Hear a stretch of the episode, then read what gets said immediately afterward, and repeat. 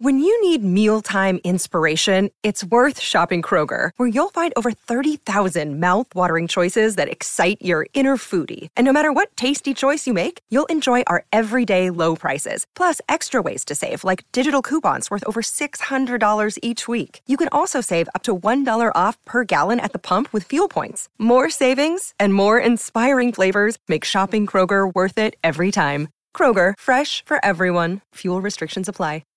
This is George Newbern, the voice of Superman, and you're listening to the D C A U Review, hosted by Cal and Liam, streaming at D C A U review dot com and on your favorite podcast app. Five young fighters drawn from the corners of the universe. When they band together, they become the world's most superb fighting force and take on the Earth's toughest challenges, like finding the remote control. How could you lose the remote? What makes you so sure I lost it? Cartoon Network presents Starfire. You must meet my friends. Cyborg. Oh yeah, back in the lead. Beast Boy. Yo. Whose turn to do dishes? Raven. This party is pointless. Everything's pointless. Want to go talk about it? And Robin. Loser. Jerk. What, what did you say? In a new series about fighting for truth, justice, and the last slice of pizza. Go! Teen Titans. Hey everyone, welcome to episode one hundred seventy-seven of the D C A U Review. I am one of your hosts, Cal, and with me, my good friend, good brother, and the man that runs our Twitter account, it is Liam. Liam, welcome to episode one seventy-seven of the D C A U Review, our final week in our month of Elseworlds episodes that we are covering uh, for the year twenty twenty-one, wrapping up our Elseworlds Villains Month. And as we announced last week, uh, we got a pretty special one today. That is right. Uh, somehow we've gotten to uh, one hundred seventy-seven episodes of this show, our show, without talking about uh, one of the the most iconic D C animated projects that there is, and certainly one that's very, very special to uh, to me in particular, um, that being the Teen Titans animated series that uh, began in two thousand three. And and uh, yeah, we're we're kicking uh, we're finishing off Villains Month with a look at the first episode to air of that show, Final Exam.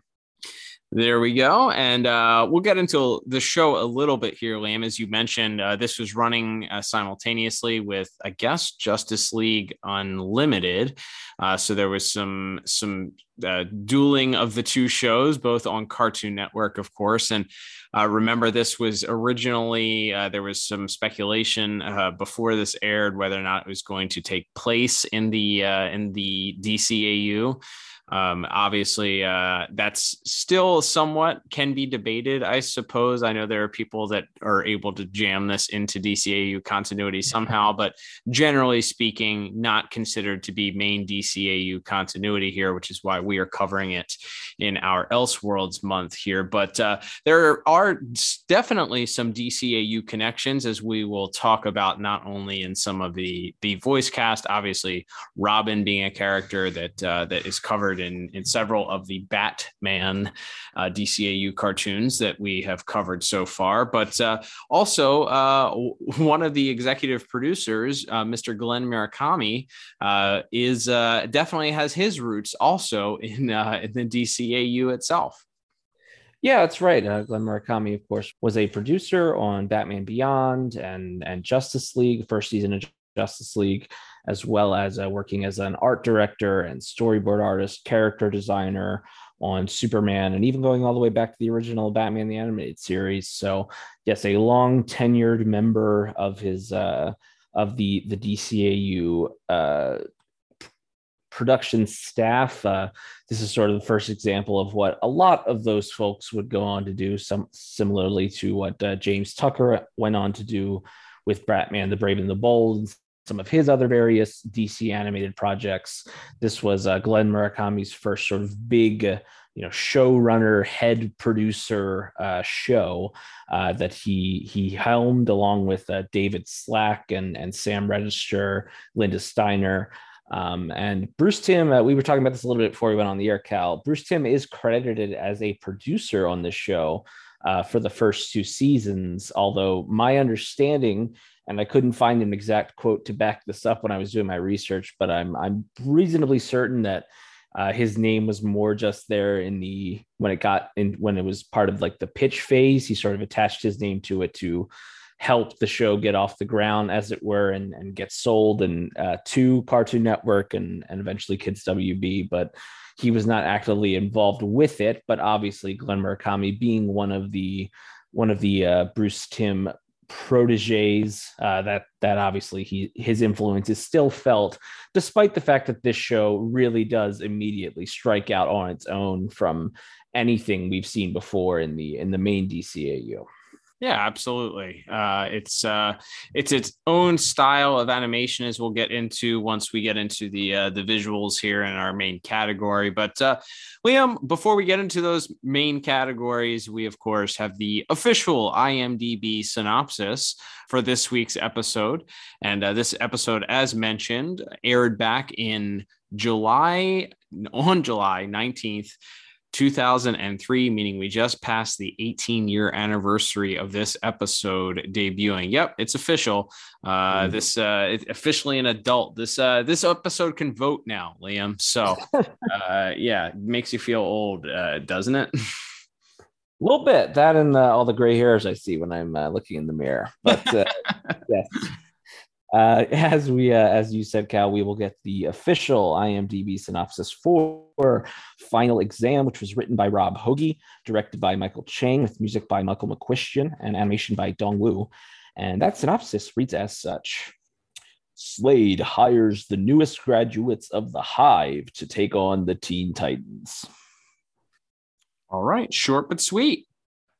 Yeah, pretty accurate. Um, and that's something we can get into as we get into our plot here, is that uh, especially I think a lot of the episodes in this first season of Teen Titans, but this one maybe being the greatest example of it, it really, it's got a real frenetic, like fast paced energy.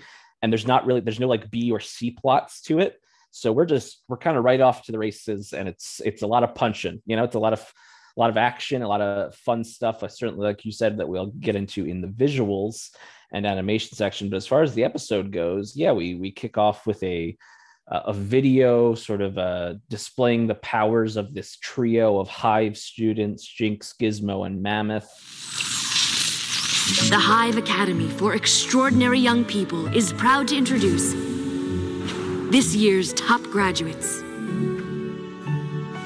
Gizmo, the boy genius whose intellect can conquer any problem with an inventive solution.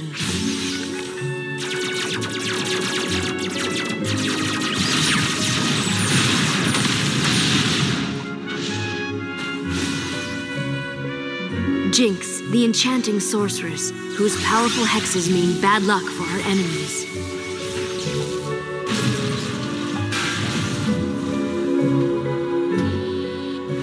And Mammoth, the genetically enhanced giant whose unstoppable strength speaks for itself.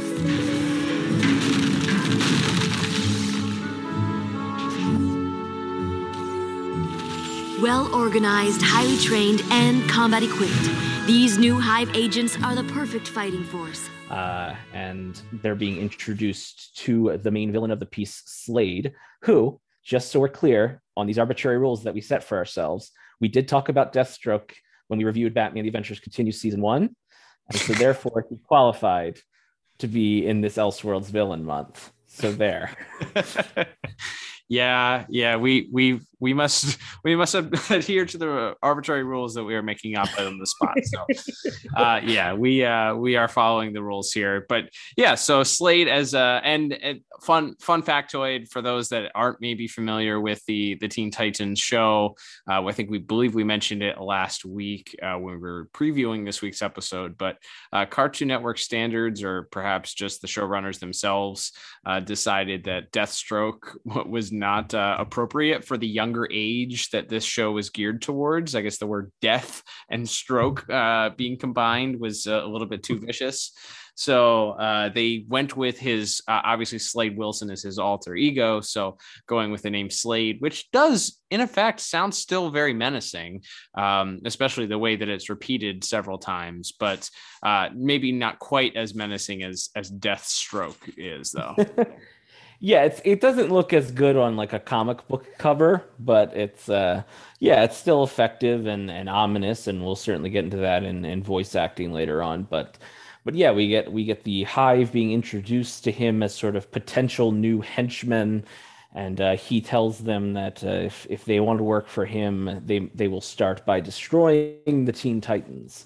And uh, that's uh, sort of where we where we kick off what is really, as I said, the only... through plot, the only really plot of the episode. Uh, you know, the Titans are arguing. We see the Titans Tower. They're sort of introduced as this sort of dysfunctional family. And I guess we should note here, and I think I may have even mentioned this last week, Cal, but so the the first episode in production order is Divide and Conquer, which is an episode that actually aired third in the series. Um, but this is the first one to actually air. And I thought this was a better representation of of the Slade character and some of the villains. It just, I think it works better as a pilot than that other episode does. That one is much more focused on, on Robin and Cyborg uh, only. So this is, it's really interesting because they just throw us right into it. You know, the, the, the Titans are sort of introduced as this dysfunctional family. They're arguing over, you know, the T V remote and, and whatever. And then in the midst of uh, trying to find a snack, Starfire uh, shoots a piece of moldy food, and in light of making a mess, they decide to go out for pizza. Right. Yeah. So uh, it, it that that of course is what we've always talked about as hard hitting, deep uh, plots. Here is, you know, what do you do when you cannot find the remote and your all of your food is covered in blue mold? You go out for pizza. Uh, and we're so yeah, it's it's used as a way to sort of introduce the characters here. So uh, you obviously you have you have Star Sapphire or not Star Sapphire.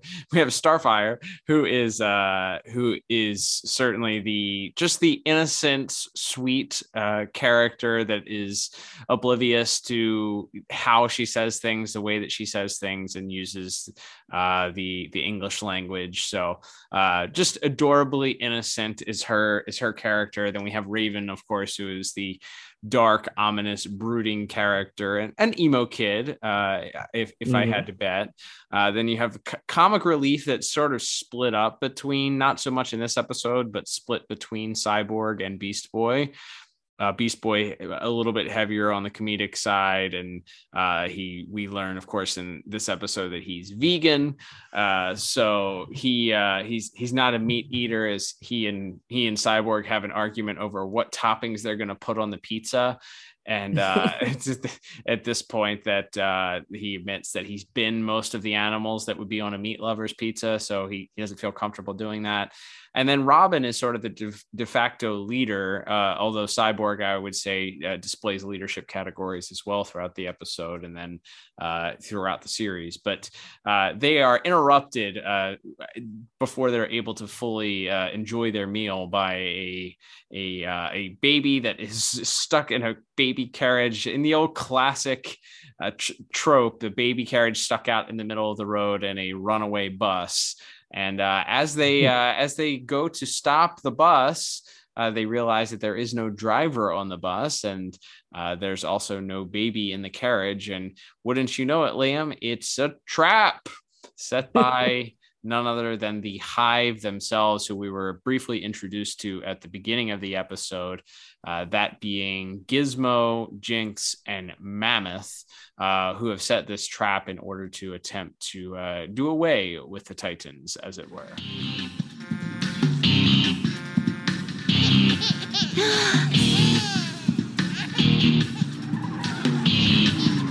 Titans, go!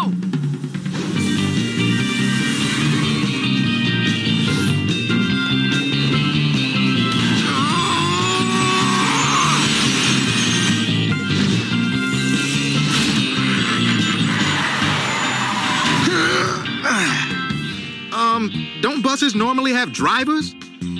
And don't baby carriages normally have babies? Are you pit sniffers normally this stupid?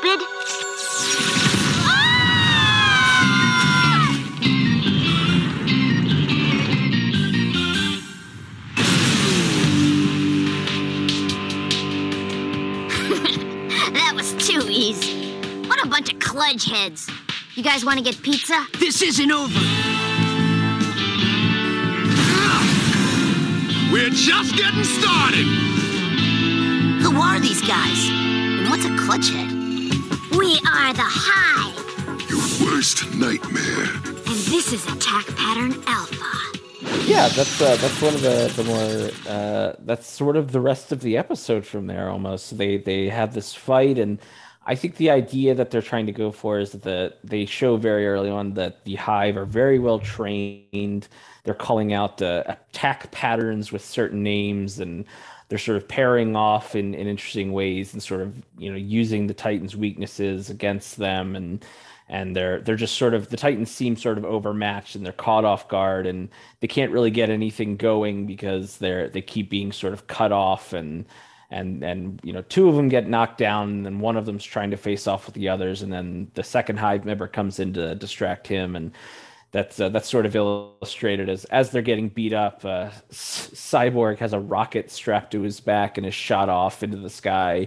Starfire flies off after him. Robin, Beast Boy, and Raven try to stop it, but our uh, Raven and Beast Boy are taken out pretty quickly, and that leaves Robin by himself, and uh, it does not go well for Robin.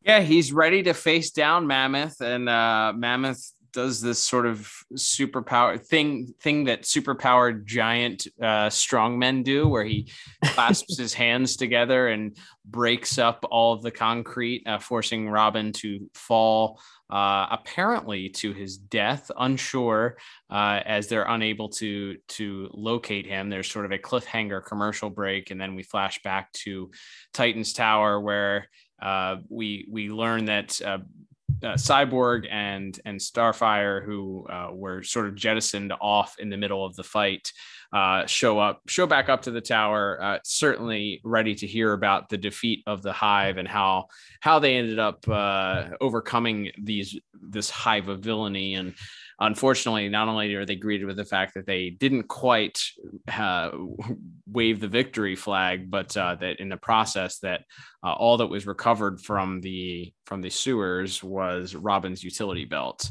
And uh, from there, things kind of go from bad to worse, as uh, very shortly thereafter, uh, as they're sort of coming to grips with the the idea that Robin may not uh, may not be around anymore. Uh, the Hive uh, shows up right at Titan's Tower and and pretty handedly uh, takes care of the Titans. Uh, there's an initial uh, initial. Uh, back and forth, but at some point, uh, Gizmo hacks into Cyborg systems and is able to actually detach one of his arms. And uh, pretty much at that point, the Titans are ousted from their own tower, uh, leaving them uh, kind of running away with their tails between their legs almost. And uh, it is at this moment that uh, after after being uh, overcome by the, the a wave and washing up on a shore, they look back and see that they're Their, their T tower, the Titan Tower, has been transformed into a giant H now, standing for the Hive. And uh, from there, the, the Hive sort of gets to bask in their apparent victory over the Titans. And the Titans sort of uh, sort of I wonder aloud how in the world they're going to recover from this now that Robin is gone and they've they've been unable to overcome this group of of dastardly villains. Yeah, I mean, Cyborg's really ready to just throw in the towel. And to be fair, he did have his arm. He did lose an arm, and uh, and they did get their butts kicked twice. But uh, yeah, the the team is in shambles, and and finally, Robin sort of comes back into frame. So, uh, who else never wants to go surfing again? Not now, man. Hey, I was just trying to.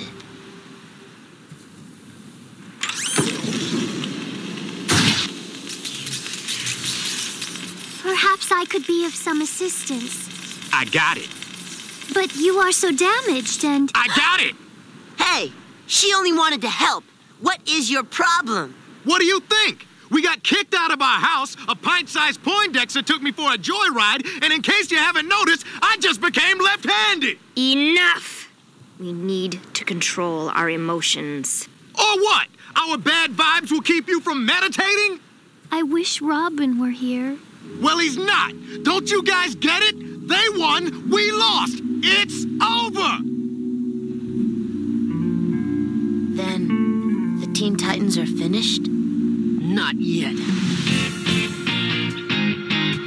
Not if I can help it. They do make a point of him losing his utility belt uh, after the uh, after the initial fight, and so I guess you can say he didn't have any gadgets, didn't have a radio to call the Titans to let them know he was alive. So he was just like walking back to the tower for the last couple of hours or however much time was. Couldn't hitchhike. Nobody would give Robin a, a ride. Right. Yeah. Apparently didn't have a, didn't have any money for a payphone or anything. So yeah, it's two thousand three. So no Ubers are around probably. Right. So it's, it's not, not available necessarily to do that, but geez, Louise, man. Yeah, so he, he did a nice brisk uh, jog, like, like Burt Ward Robin before him, I guess, back to the tower. And uh yeah, and then he, he they uh they regroup and we get our sort of final act there as uh Cyborg's able to remote control his arm into sort of hacking into the tower, setting off a bunch of crazy defenses and grabbing Gizmo and shooting shooting off, and the arm flies and brings Gizmo up through the ventilation system outside. Meanwhile, Raven uh, grabs Jinx and uh, a mysterious green bolt of energy knocks Mammoth into an elevator.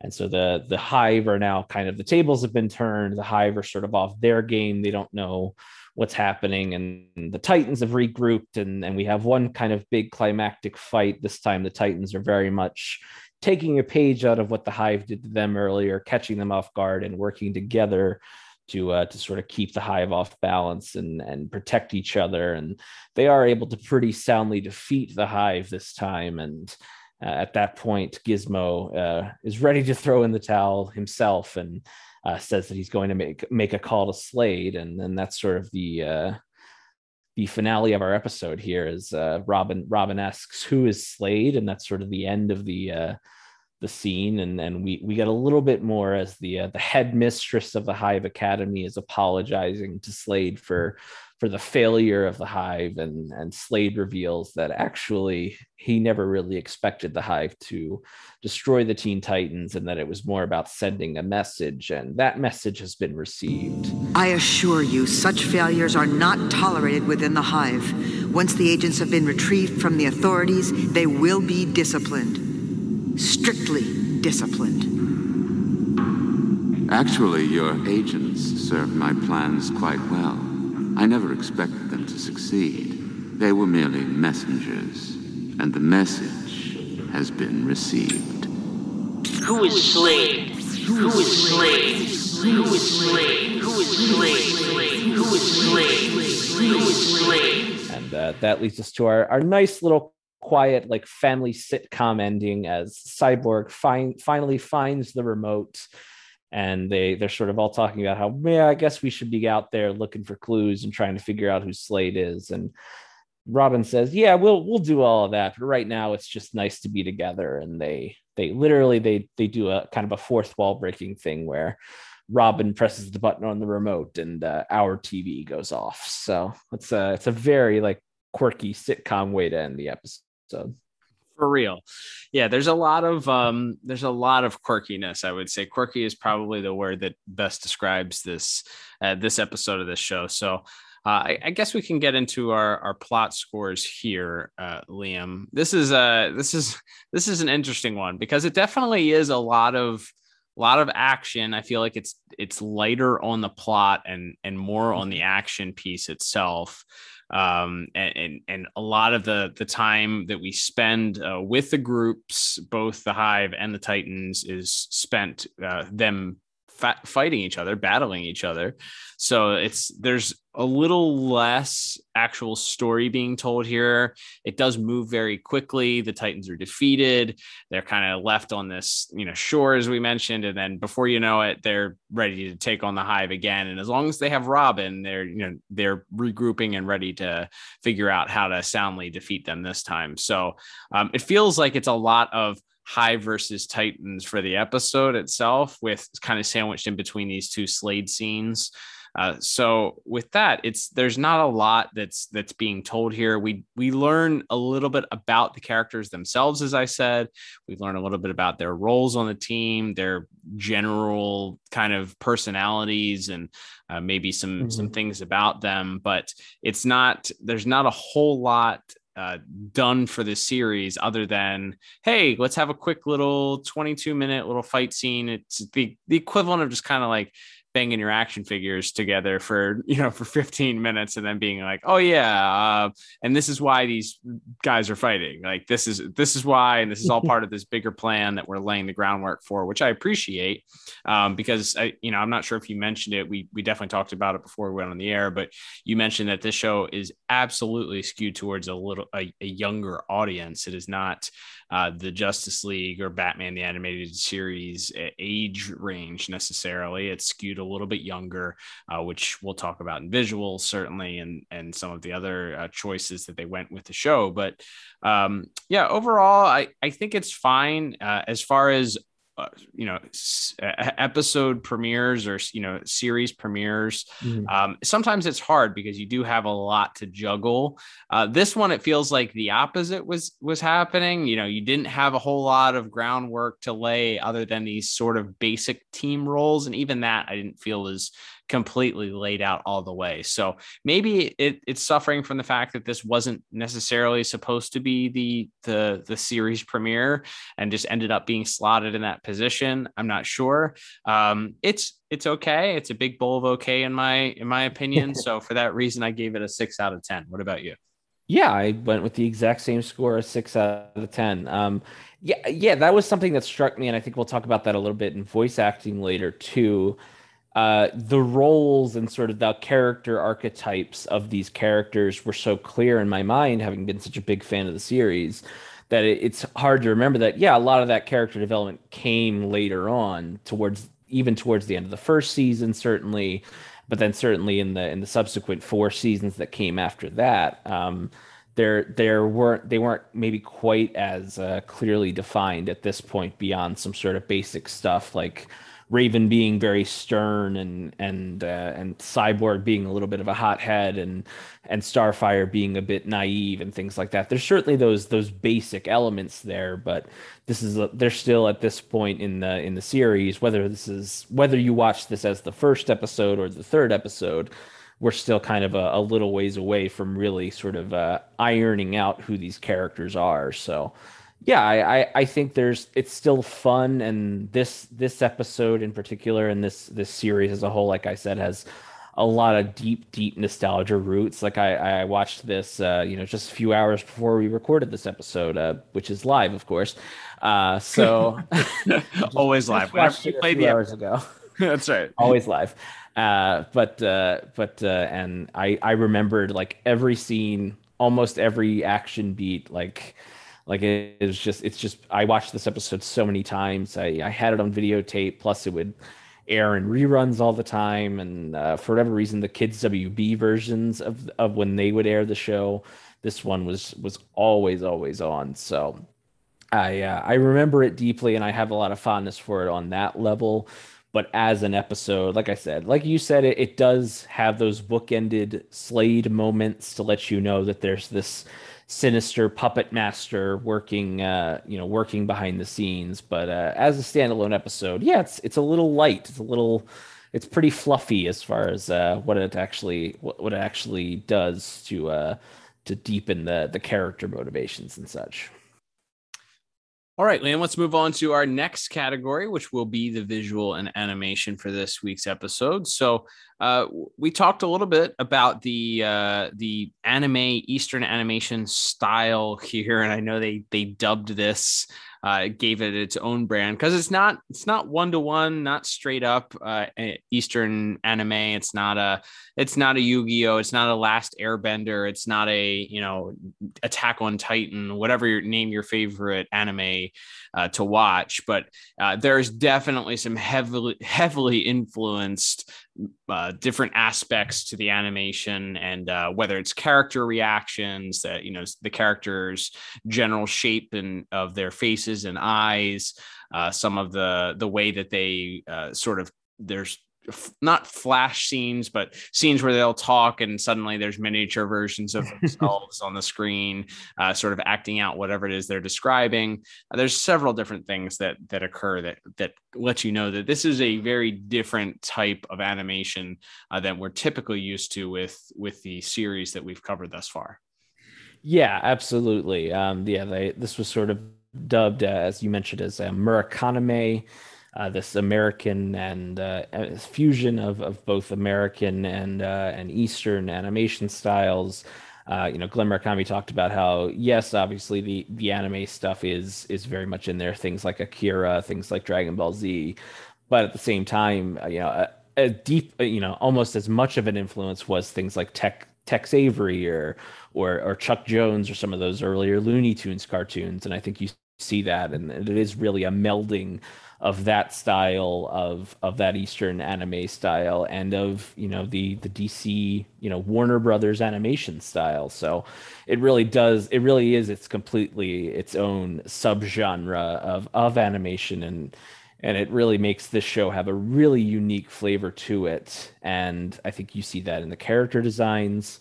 Um, I remember reading an interview with with Murakami where he thought, whereas, you know, Batman the Animated Series had this sort of alternate uh, thirties or forties look to it, he sort of saw the, the Teen Titans show as having this sort of alternate fifties look to it. And I think you see that more in other episodes, but I think you can even see that when they're in the city and there's sort of the architecture and the design of the cars and some of the background act, uh, background character models. You see, it's sort of this, uh, yeah, it's, it's sort of a it's a very clean and a little bit sleeker, but still sort of has this sort of retro feel to uh, some of the designs, some of the backgrounds, and and then you, and then you get some really wacky stuff like uh, when it comes to the actual animation, like. Uh, You mentioned there's the scene where they're fighting in the tower and then they're all sort of thrown out of the tower, and the tower is literally like dancing and bouncing as and then sort of spits all of the Titans out of it before they uh, they all land on the in the water. Like it's it's a very, very silly and and and sort of wacky moment. Yeah, and that that was definitely something that I had noted as, man, that that's straight out of a Looney Tune. You know, it it it bottles up and then all of a sudden spits out all the Titans onto the uh into the water very very uh very very emphatically. So uh yeah, that was definitely something. uh I also had some notes here with the architecture. You know, the, the very first scene where they go to the restaurant, it's very cute. There's a sort of this uh, overhead shot of the restaurant where they're sitting on this deck, and it, you know, with the with the tables and chairs on on the uh, deck itself, it resembles a slice of pizza. So uh, you have have some some cute winks and nods uh, as you're watching the episode there. Uh, uh, of course, as we mentioned, there's lots of fun to be had, uh, you know, whether it is with that Eastern style of animation, but even beyond that, uh, we mentioned there's a scene where Gizmo hacks Cyborg, causing him to detach one of his arms. Uh, he later mounts it in the t- tower after the hive is taken over, and uh, he uses uh, uses it as a trophy to celebrate their victory over the Titans. But meanwhile, uh, Cyborg actually hacks back into his own arm, and so there's we get the scene where the arm itself is just walking around, spying on the the hive uh, throughout the tower and hacking into the Titans' own systems in order to uh, you know to, to freak the hive out. So uh, there's there's definitely some fun uh, fun there. I, I think as far as the character models are concerned, um, I, you know, we can talk a little bit about the way that the, the Titans themselves look a little bit. Um, you know, these, the, the designs themselves, while having that, that flair from Eastern animation, for the most part, uh, Beast Boy resembles uh, pretty spot on to what he looked like in the comics. Uh, in that, that uh, I guess that late eighties, nineties run, uh, changed up his colors a little bit, but generally speaking, he he resembles uh, what what you might imagine uh, that that famed Teen Titans run from the late seventies and eighties. Uh, uh, if if he was placed into more modern animation. uh, Raven also adapted a little bit with with the gray skin, um, but generally speaking, you know, her black her her giant uh, her giant purple hood with the black unitard underneath of it, and and then you get Starfire, who also uh, has definitely been uh, been uh, made to look a little bit more modest than she has probably in past. Uh, iterations, which is a-okay by me. Uh, generally speaking, she uh, has certainly covered up and looks a little bit more, uh, I would say, youth group appropriate at this point. And then uh, Cyborg, I think, is actually a lot of fun because he was always somebody that, despite being such an interesting character, that that eighties uh, George Perez style, I, I didn't love the way that he kind of had these, like, he had bare thighs that would hang out, and it was just also felt kind of awkward. Uh, this one feels like a, he feels like a giant robot, uh, you know, with some human parts added to it. So he feels a lot like more like a machine than, than a classic, uh, than a classic D C iteration of this. This guy, plus he's got those kind of bright blue highlights all over him that yeah. that, that that kind of detail the the uh, interworkings of of the technology in him. And then then Robin is your pretty standard nineties, uh, almost Tim Drake looking costume here. I, I think we eventually get confirmed that this is Dick Grayson, if I'm not, yes. if I'm not, uh, if I'm not mistaken here, but he's definitely in that that nineties uh, Tim Drake style costume. Which again, pants on on teen superheroes, uh, two thumbs up for me. Yeah, at the at the time, I certainly remember there being some debate because he was in the very much the Norm Breyfogle, Neil Adams, Robin suit, and he had the bow staff, and and certainly appeared to be modeled after the Tim Drake Robin, but. Uh, yeah, this is this is one hundred percent the the Dick Grayson Robin. The, the sort of the big design change, other than just the reds and the greens, is you have uh, he has like these big steel-toed boots. Um, but uh, but yeah, otherwise it's pretty much a, a straight sort of adaptation of that classic Robin suit into animation. Yeah, I, I like the Cyborg suit too, and there's something that. I think a lot of the more modern Cyborg looks uh, in movies, in in and in the comics, miss is that he there's a difference between an android and a cyborg. Mm-hmm. Uh, android is a full robot. Cyborg is part human, part robot. And I like that, like he has a, he still has some skin showing, uh, mm-hmm. like and he still feels like even if he's you know eighty percent metal by this point. That there is still a man in there. And that's certainly a theme that comes up several times throughout the show as they're developing his character.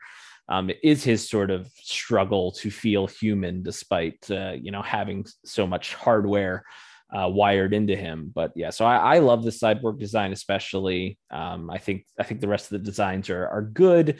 Uh, that that purple and black uh, motif of Beast Boy was kind of a departure from the the red and white suit that he had worn for most of the uh, the time he had been in the the new Teen Titans run, but uh, that was it's, this is another show that uh, like Batman the Animated Series, like Superman and Justice League, went on to influence uh, the the comics with which it was based on. So a lot of these looks ended up getting adapted into the comics later on uh, from this show. So yeah, that's that's there's a lot of cool stuff in the design. I like I like the Hive characters. uh Jinx in the comics is is like a uh like she's like bald and is look more like a uh you know has more like I guess like a mystical look to her. In this version she's just kind of she's more of like a weird like anime pixie girl. I guess yeah. Like for lack of a better term she's she has white skin and this bright pink hair and And uh, Gizmo in the comics is uh, is actually an, an adult man. Uh, he's a dwarf, but he is he is an adult. So uh, making him a kid, I think, is is is certainly a, a fun choice there. And then you kind of have just Mammoth, as you said, just being a sort of archetypal big, strong, dumb guy, um, and and that works works well for him. Some of the scenes where he's eating all of the moldy food and stuff, I thought were pretty funny. And Uh, the, the scene where Gizmo is is hacking Cyborg and is sort of running around. There's like some interesting work where you don't even quite see what's going on. You just see like Cyborg's shadow, and he's he's sort of yelling and running back and forth, and, and he's, the arm shoots off in there. I, I think there's some there's some fun stuff in that final battle too, from when uh, the the arm ties Gizmo up and flies him up through the vents to. Uh, when the, the utility belt kind of goes flying through the air and Robin catches it, and we get like our hero poses of all the Titans standing together. And then that final battle as the Titans kind of come together and, and, and fight the Hive on, on their terms is, I think, really fun, with sort of all five of the Titans uh, taking out Mammoth at the end. I think that's a fun bit. And, and yeah, I, I think there's a lot of fun stuff here. And I really like the, the atmosphere of Slade's Lair. It's almost entirely in shadow, and for a show that otherwise is super, super bright, I think those scenes really stand out because they're so dark. And really the only color, especially when Slade is talking, is you see his his one eye and you see a little bit of the orange hue of his helmet, but that's kind of it. Yeah, those scenes were done really, really well. I, you know, some of the backgrounds also kind of had that dot fill look of a comic book panel from like the eighties, which I absolutely loved. Uh, it was very subtle in the background, but it was, you know, I'm I'm sure it was very intentional, uh, giving given the uh, given the subject and the the original material here. But in you know, I, I think those scenes.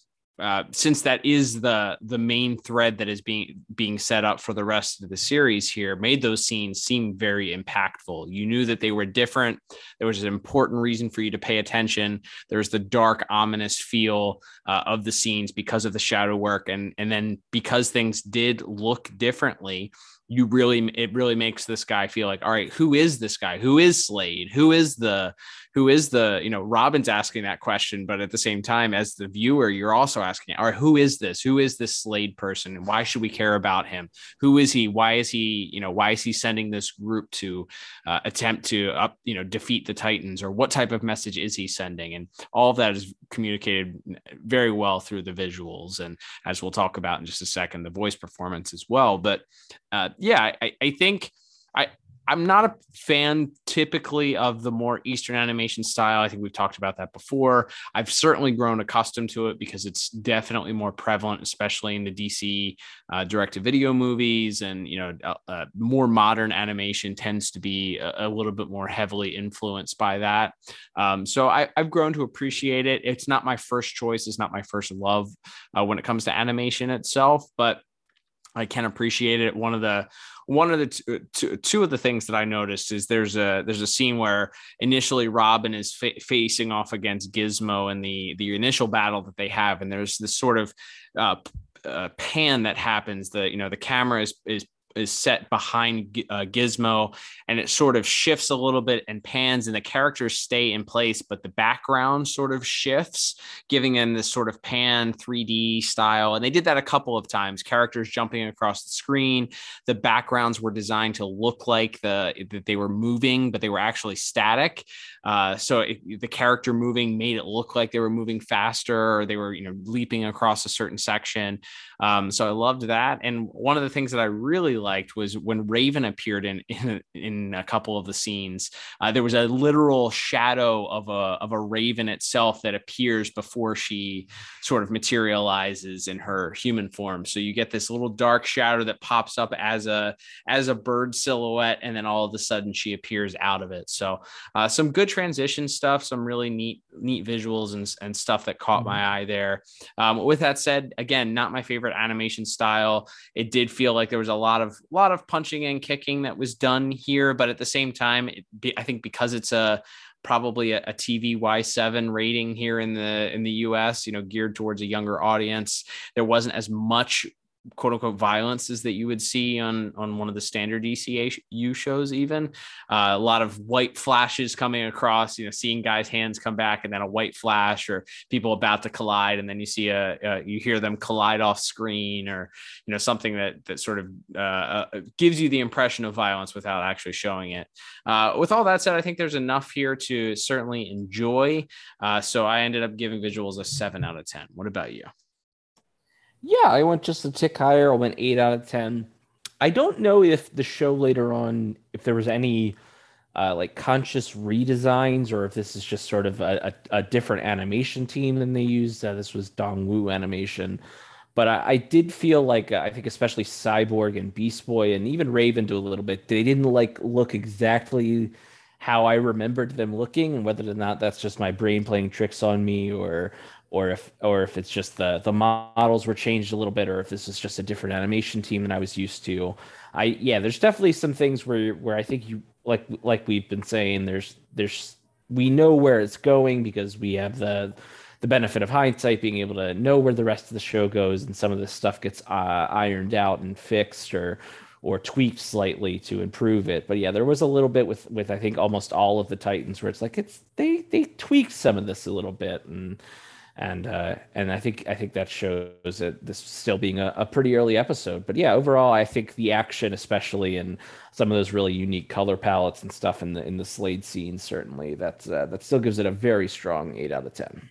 Absolutely. It's uh, it's also hard because your mind plays tricks on you, because obviously uh, sort of uh, a derivative of this, and certainly uh, using the same voice and characters and a lot of the same stuff as the Teen Titans Go show that has now been on for, you know, umpteen years and is always on Cartoon Network. And that you and I, although not always a popular opinion uh, amongst fans, love, uh, love, and, love and appreciate Teen Titans Go. But it's hard sometimes because, you know, I was expecting, you know, Raven, as we'll talk about in her voice acting, you know, Tara Strong's voice is definitely, her portrayal of Raven is completely different in this uh, episode, perhaps even later on in the the series itself, to to what we end up getting in in Teen Titans Go. So yeah, there's could be some some definitely some uh, some mind tricks happening there too. So we'll be interested to see when we uh, review more of these uh, down the line.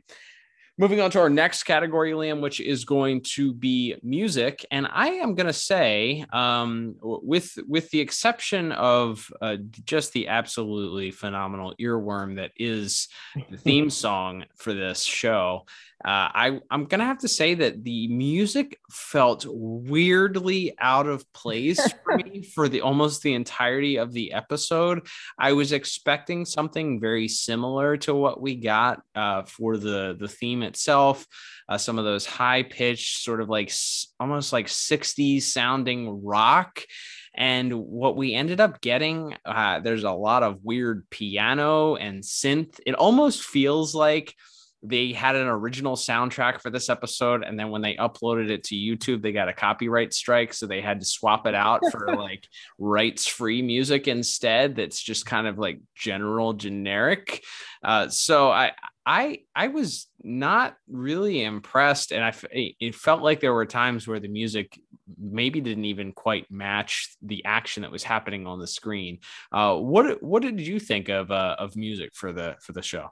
Yeah, it it feels, I think I noticed especially there's like there's like some I think there's a little bit of guitar uh in in the first battle scene when they're in in the city, and then there's like a lot of organ brought in there, and even like a little bit of horns, and it's like this really sort of, it felt like like a Scooby-Doo or something. Mm-hmm. Like where it's just like this very it's like very frenetic and fast paced, and they do bring in some guitar.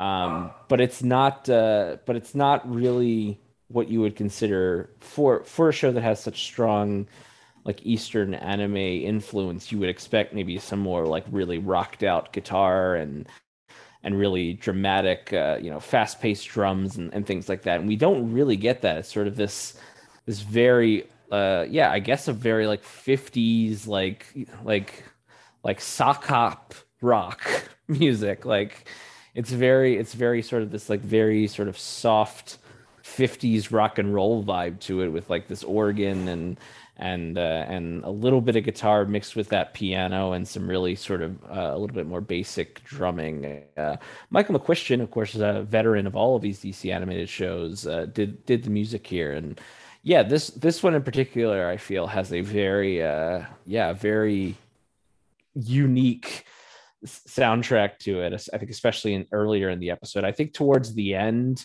when they're having that final uh, battle scene, they bring in more of the electric guitar, and and the and the drums are a little bit harder, and and they're sort of punctuating it with the ju ju ju ju uh, towards the end there, when they're sort of delivering these final blows to to Mammoth and stuff. So I think it picks up there.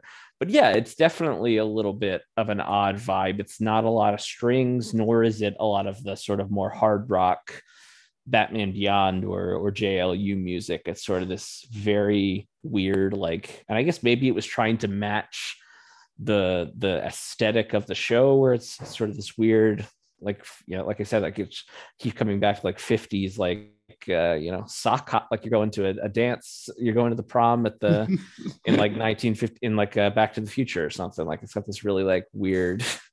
weird like there's like organ constantly just playing and playing with the drums and the guitar and stuff. It's weird.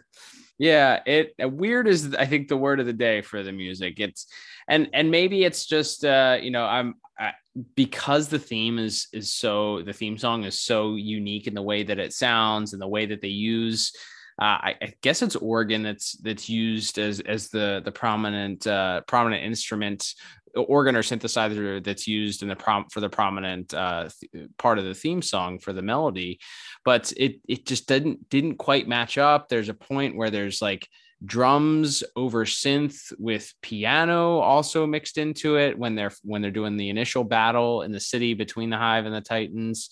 And it, I was just like, man, this is a little distracting. Like this doesn't this doesn't match what I feel like the the what I'm experiencing watching this. Like it just didn't it didn't quite match up to me. And I, I maybe maybe you know maybe it's just the episode itself. Maybe this changes. You know, I, I don't remember the music necessarily being that off.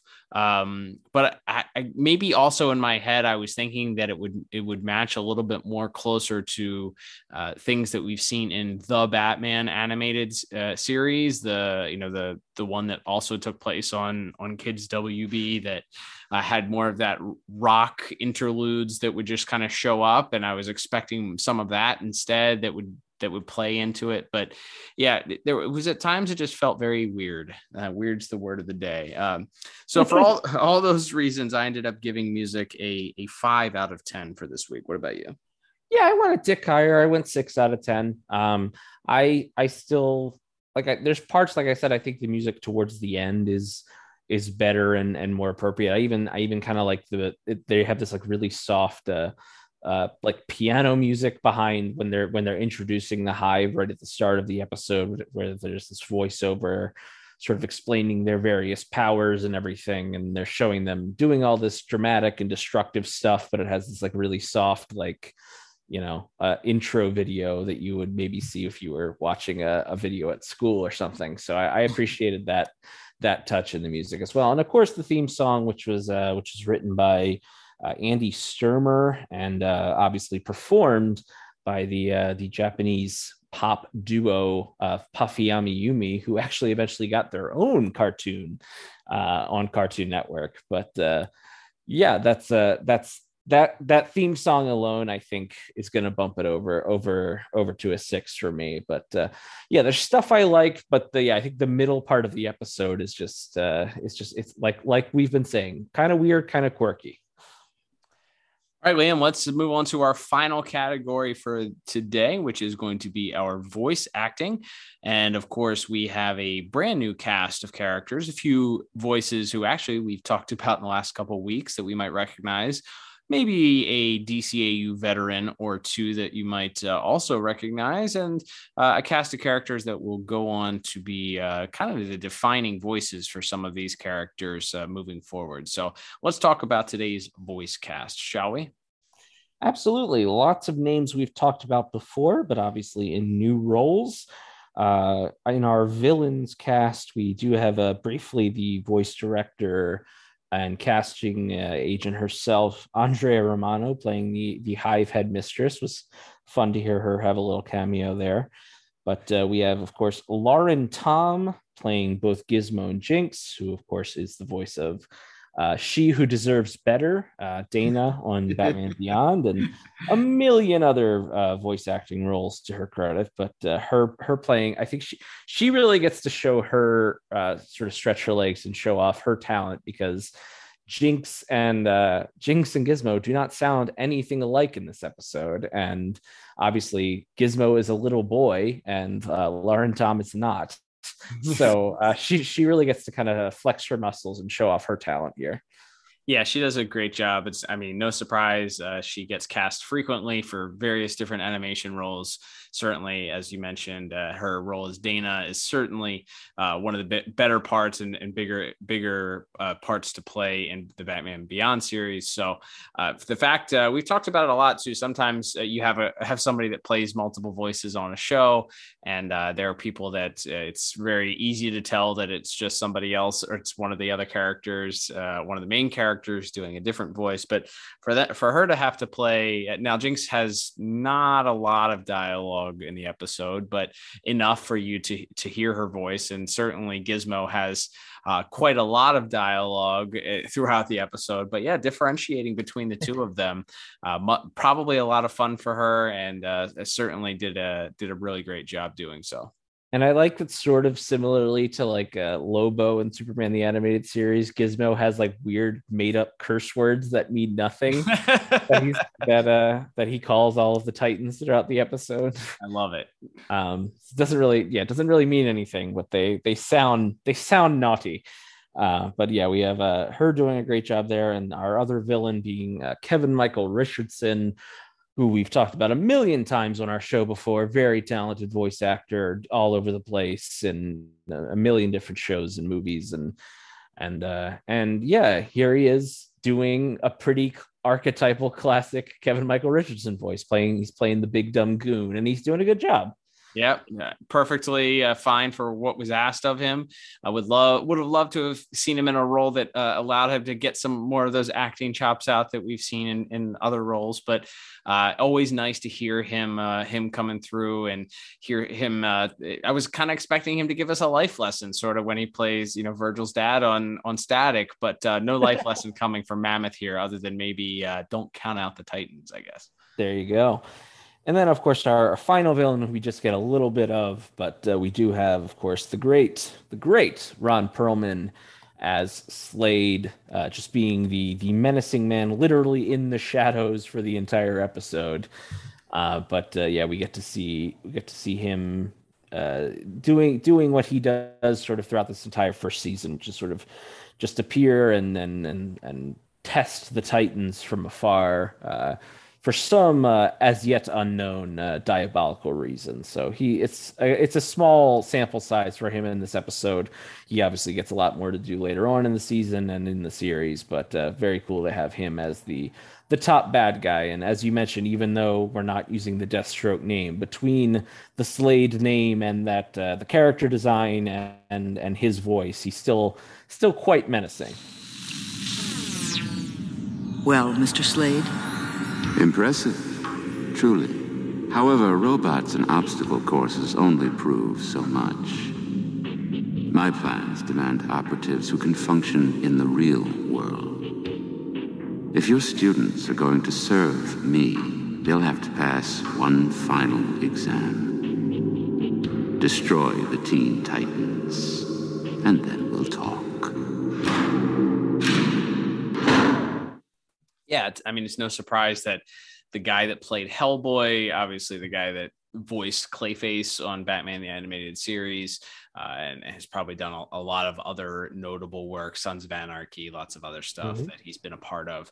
Uh, he's a really good actor, a very distinct voice. And uh, as far as playing a villain, um, him getting getting the opportunity in this to play the villain of the entire series, pretty much here, the, uh, the main overarching villain, at least. Uh, a great job. Uh, definitely a, a defining voice, I think, for this character specifically. I think if you're uh, if you're if you were fan casting a Batman: The Adventures Continue T V series and you're looking to cast somebody as Deathstroke, I think that Ron Perlman might be the first person that you call up and say, "Hey, how would you like to uh, to voice uh, Deathstroke in in Batman animated form?" Because uh, he does a he does a really fantastic job. Uh, you know, very recognizable, identifiable voice, but it's completely different than, you know, what you would hear out of Matt Hagen uh, as as Clayface, and uh, you know, less theatrical, you know, way toned down, and even in the the little bit that we get to hear in this episode. But you can tell it's a little bit more understated, uh, which allows you to kind of see that this is going to be a menacing character that's a little bit more cerebral, a little, uh, somebody that's a little bit more calculated, uh, which is uh, obviously a huge makeup and a huge part of that. that Deathstroke character, or should I say Slade character. Yeah, absolutely. And uh, that will bring us to our main five voice actors. We have Greg Sipes as Beast Boy, and this was one of the ones, and I think, like you said, Cal, part of this is maybe colored by me being maybe more recently hearing the voices in the in the Teen Titans Go version of this show, and which are a little bit, obviously a, a lot looser, a lot more comedic. But uh, his voice, I think, even per this show, uh, he's not quite speaking in what became, I think, the normal Beast Boy voice. It's a little more pitched down and a little bit more reserved, and not quite as, uh, certainly not quite as high pitched as he gets, I think, even later in this series, much less the uh, the Teen Titans Go run. Yeah, yeah, I, he doesn't have as much to do here, and as you said, uh, certainly he is. He is. I mean, it's all comedy in Teen Titans Go, but he is he is the main source of comedy oftentimes on that show. So it's a lot more, uh, pun intended, animated in his delivery a lot of times for that show. So uh, having been more familiar, and certainly more recently familiar with that show, it did feel like this was a way dialed down version of it. Um, there's there was less uh, less fun and games to be had in this episode, uh, with outside of the initial interaction between him and Cyborg looking for the remote, and then they're bickering about what toppings to put on the pizza. But uh, yeah, I I, I, th- I imagine there's probably a, an evolution of a lot of the way that these characters end up sounding from the from the earlier episodes, uh, maybe throughout the throughout the series. So it will be, again, something else to look forward to when uh, when we hopefully cover some more of this down the line. Absolutely, and and speaking of which, we have Tara Strong, of course, Batgirl herself. And uh, one or two other voices, uh, I think, in, in animation across the way. But yeah, she's she's playing Raven here. And I, I think in the same way that I think Greg Sipes' Beast Boy is a little more pitched down, or a little bit of a lower voice than than I'm used to, I think her voice is almost pitched up a little bit in a way that I think, even, again, even in the rest of this series, I think they they she still delivery a lot of on a lot of her, her lines here, but it's, it feels like it's pitched, it's, it's pitched up. I don't know if it was artificially pitched up a little bit. I think, especially in that opening scene where she, where she and, and Cyborg are arguing over the remote, and a little bit later when, when she and Beast Boy are, are talking in the tower, once, once Robin has disappeared. But again, like, it's just one of those things where I'm, I, I think you compare this to maybe the moments I remember most from the series being in, say, season three or four of the show, and and here she is. Obviously, this was still in, you know, third in production order, so everybody's still certainly finding their footing. But I, I you know, again, she none of the none of the Titans really have uh, a ton to do, but her perhaps least of all in this episode has she doesn't get uh, much to do here. But obviously, she's uh, you know she's again the the Raven voice, so. There's uh there's there's you can still absolutely tell it's her, and that that she's sort of begun to make this character her own. Yeah, we don't even get an Azura Metreon Xynthos for in this episode. Right. So uh, that uh, not not uh, not a lot for her to do here. There's more more visuals than I think anything for her. And uh, totally agree with you that uh, better better work lies ahead for this character, certainly. And uh, yeah, it was it definitely did not quite sound uh, like the the more modernized version of uh, of this voice that she tends to. tends to bring to the table. So uh, I'm sure, again, an evolution of voice uh, acting uh, from, if you listen to some of those uh, early, if you watch season one or two of The Simpsons uh, versus what The Simpsons voices are nowadays, you'll also notice quite the evolution between the two of them. So it's not an uncommon practice for things early on uh, to not quite sound uh, as they would later on when characters were a little bit more fleshed out. So uh, totally, totally agree with you. We have uh, Hinden Walsh as Starfire, and uh, she might be the one that I feel sounds the most like how I expected her to sound. Yeah, uh, I, I don't. Like she, I, she seems to have kind of been pretty right on the money with what what she wanted and, and what maybe Andrea Romano wanted as as the voice director, pretty much right out of the gate. There's maybe maybe the tone changes a little bit, obviously, when her character is fleshed out a little bit more, and she's not just this sort of comedic naive girl. But I think as far as the main voice, most of her delivery was pretty much exactly how I remembered it. Yeah, the line with her talking about the pizza toppings, I think, stood out as, okay, this sounds like it definitely could have come straight from Teen Titans Go. Like, yeah, absolutely. I... Can we please just order something? As long as it's vegetarian. Come on, man. How can you deny me the all-meat experience? Dude, I've been most of those animals. I suggest a large pizza with pickles, bananas, and mint frosting.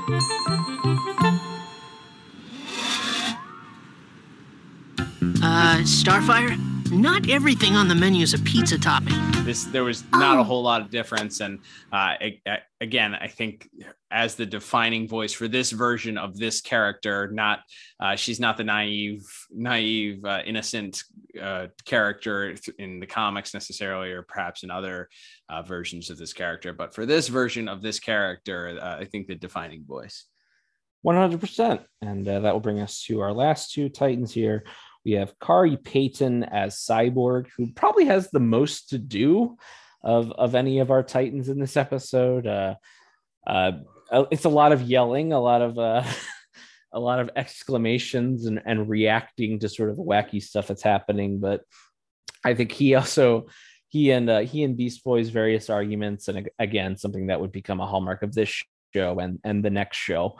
Uh, their their sort of buddy buddy cop uh, dynamic and, and them sort of always arguing. It also has maybe my favorite line, which is when they're arguing over toppings and Cyborg suggests pepperoni and Beast Boy again asserts that he's a vegetarian and won't eat meat. And Cyborg just yells, "There's no meat in pepperoni." Double pepperoni. I'm not eating meat. There's no meat in pepperoni.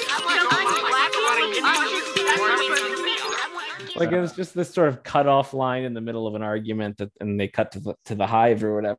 But I just, I just that line really got me. That that one stuck with me uh, all these years later. But uh, yeah, I, I again, he's the we don't uh, we don't get the booyah yet. We don't uh, like you said. We didn't we didn't get any of the sort of the, the classic catchphrases. Although we do get uh, we do get one Titans Go from uh, from Robin, and but we don't. Uh, yeah, this is still, as you can say, this is still definitely early on. Everybody's still finding their feet, and that will bring us to Robin, of course. Uh, Scott Menville playing the role, uh, much more toned down and and serious, and sort of just the the no nonsense leader, but uh, you know, still still a kind, nice guy in in the show. That they they kind of get that across, I think, in the final scenes. But yeah, overall, I think our our voice cast, you can you can definitely tell it's early on in the series, but uh, I think everybody does their roles pretty well.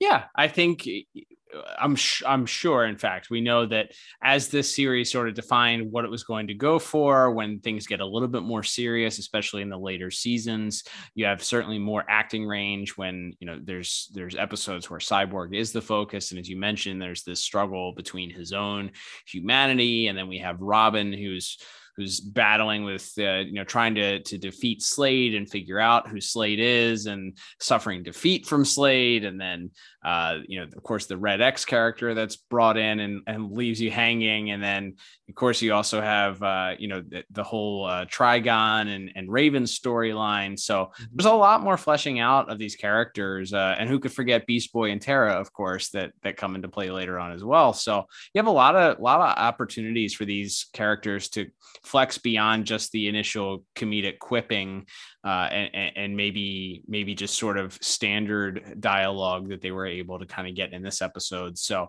uh, obviously we know that there's a lot more coming from them. Uh, also, uh, we, I think we'd be remiss not to mention uh, you can also hear this entire cast, uh, the same five five voices if you check out our review of Wild Cards uh, back in the archives at D C A U review dot com, mm-hmm. because the, this whole cast ended up playing the Royal Flush Gang in that episode uh, of, of Justice League. So uh, some D C A U uh, performances across the board here. So yeah, I, I think there's a lot more coming uh, ahead of these, uh, these, this entire cast. Uh, they are all in their roles for specific reasons and, and would eventually, I think, become the defining voices. And there's a reason why they were then recast again and uh, as these same characters in Teen Titans Go and, uh, you know, continue to be on on millions of television sets every uh, every year uh, for for the next generation to enjoy. So uh, for all that, all those reasons, I, you know, I didn't think there was a particular Uh, particularly strong performance, uh, maybe outside of of Cyborg uh, and some of the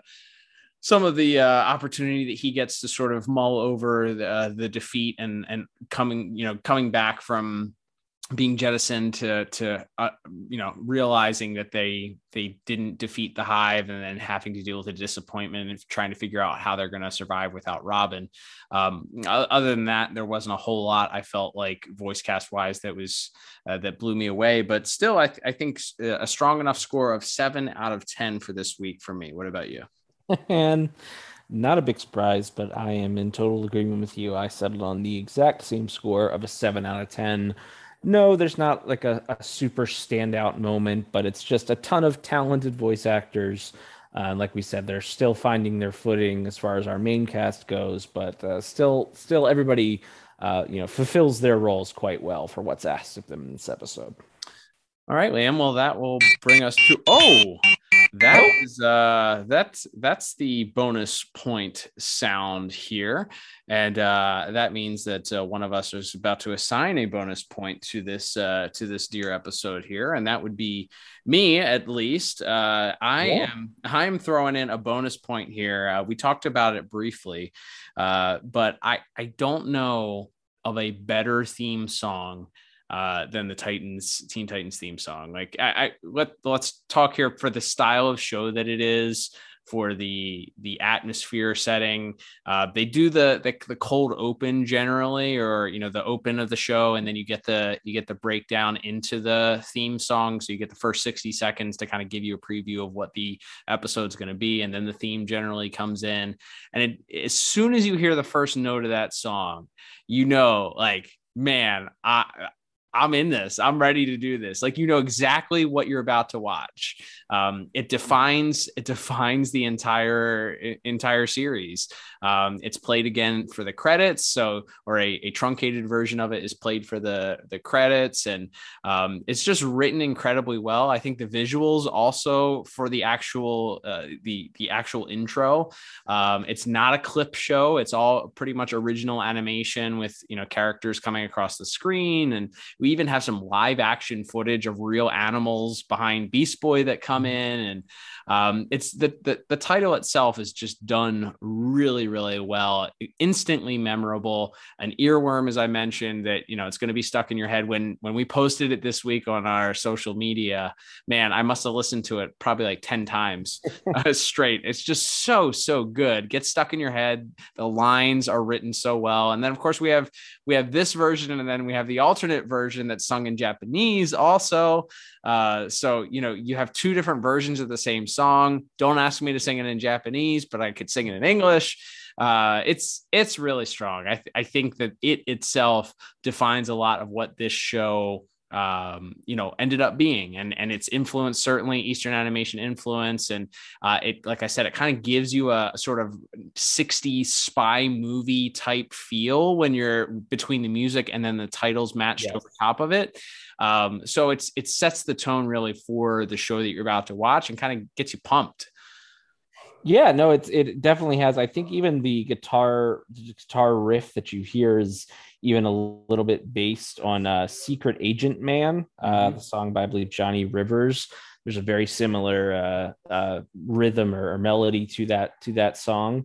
And uh, yeah, it definitely totally it totally fits with that sort of, uh, again, that sort of throwback, uh, like you said, sixties spy, you know, something that could have been in a in a James Bond movie or something. It's it's great, uh, but just sort of modernized and having that that kids anime feel to it, thrown mixed with that style of music, was uh, it was a really brilliant, brilliant course of action. And uh, yeah, and I think uh, the Puffy Amiyumi do a do a great job there. You know, the the vocals are.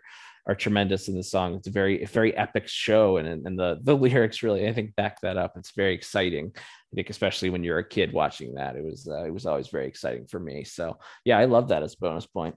Never met a villain that they liked. That's, That's right. That's the most important thing to remember.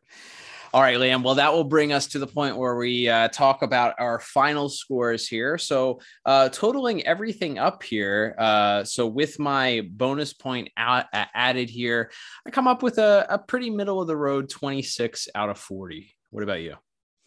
Yeah, and I am uh, I am just one point higher at a twenty-seven out of forty for, for my final score.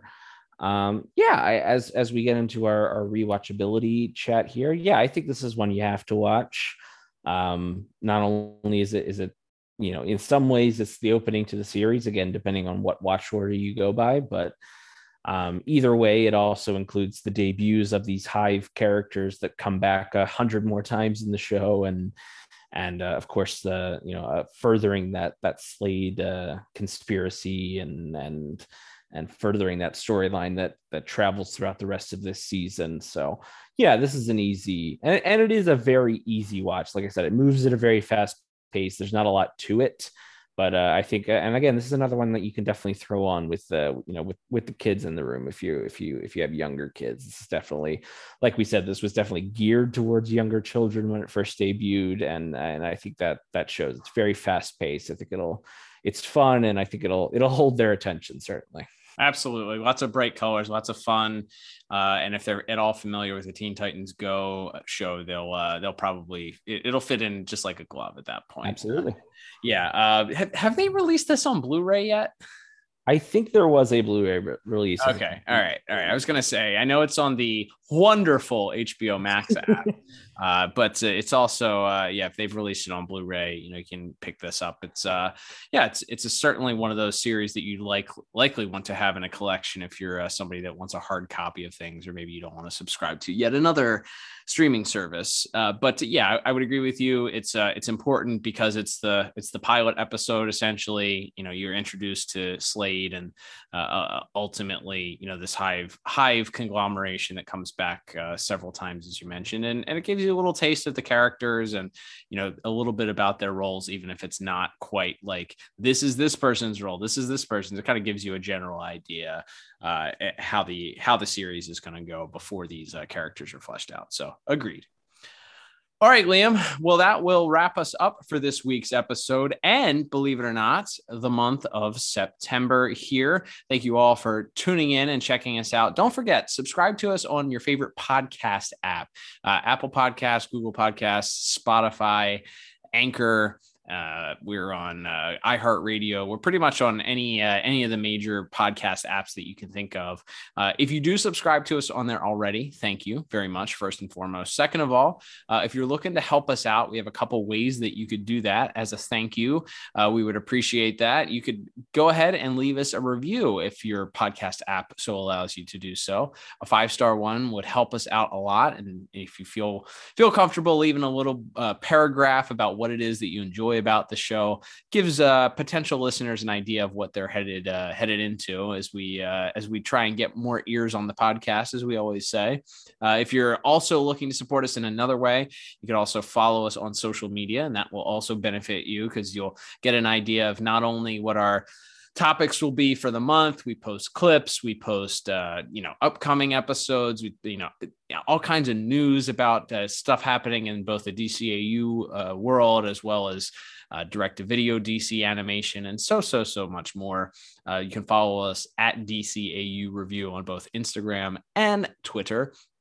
Also, uh, if you're looking to to throw a little little money our way, money you say, uh, you're feeling super generous, uh, well, pick yourself up a shirt or a hat, maybe a mug at uh, at the, the D C A U Review uh, shop. You can go over to D C A U review dot com, click on the shop tab. It'll take you directly over to our store. Uh, and hey, if you're feeling generous, uh, pick yourself up a shirt. There's uh, generally, I will give you a, this life hack is uh, if you go and there's not a coupon uh, available, wait, wait. a week or two, and I bet you there'll be a coupon that uh, that pops up. Uh, probably not good for sales to, from on my end to uh, tell you to wait to not spend your money if you're feeling the impulse. But uh, hey, you know, we we like to help people out here. So yeah, there's generally a lot of coupons that they put up there for free shipping or, you know, twenty percent off or something like that. So look for those uh, at the top of the screen.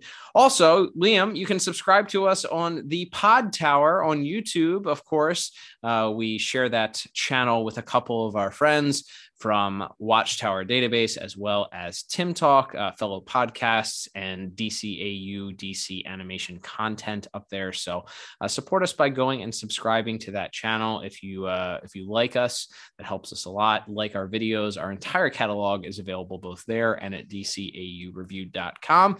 All right, Liam, enough shilling. I think it's time that we begin talking about what we'll be covering in the next month, which is the month of Rocktober. Uh, no, we're not doing rock-themed uh, episodes, at least not that I'm aware of, but we will be covering a new show. That is right, Cal. And next month, for the month of October, we will be returning to the one that started it all. That's right, we're returning to Batman the Animated Series. And uh, since we review all of those in order, we are picking up right where we left off in the production order with a very memorable episode, that being The Mechanic. Oh, love that one. Another one of those that uh, you think about, you're like, man, this doesn't have uh, a flashy villain. Uh, this can't possibly be entertaining, but uh, from my recollection, is a uh, is a great story. So looking forward to covering that one with you. Also, don't forget uh, on uh, the same our same podcast feed here, you can check out our bonus episodes. Uh, we are covering the Batman: The Adventures Continue comic book series, which just released its latest issue. So you want to check out our review of that if you're interested. Uh, check that out. Lots of great stuff happening in the D C A U world, and Liam cannot wait to jump back to our roots covering Batman the Animated Series next week. But until then, I'm Cal. And I'm Liam. And we will talk to you on the next episode of the D C A U Review. Adios.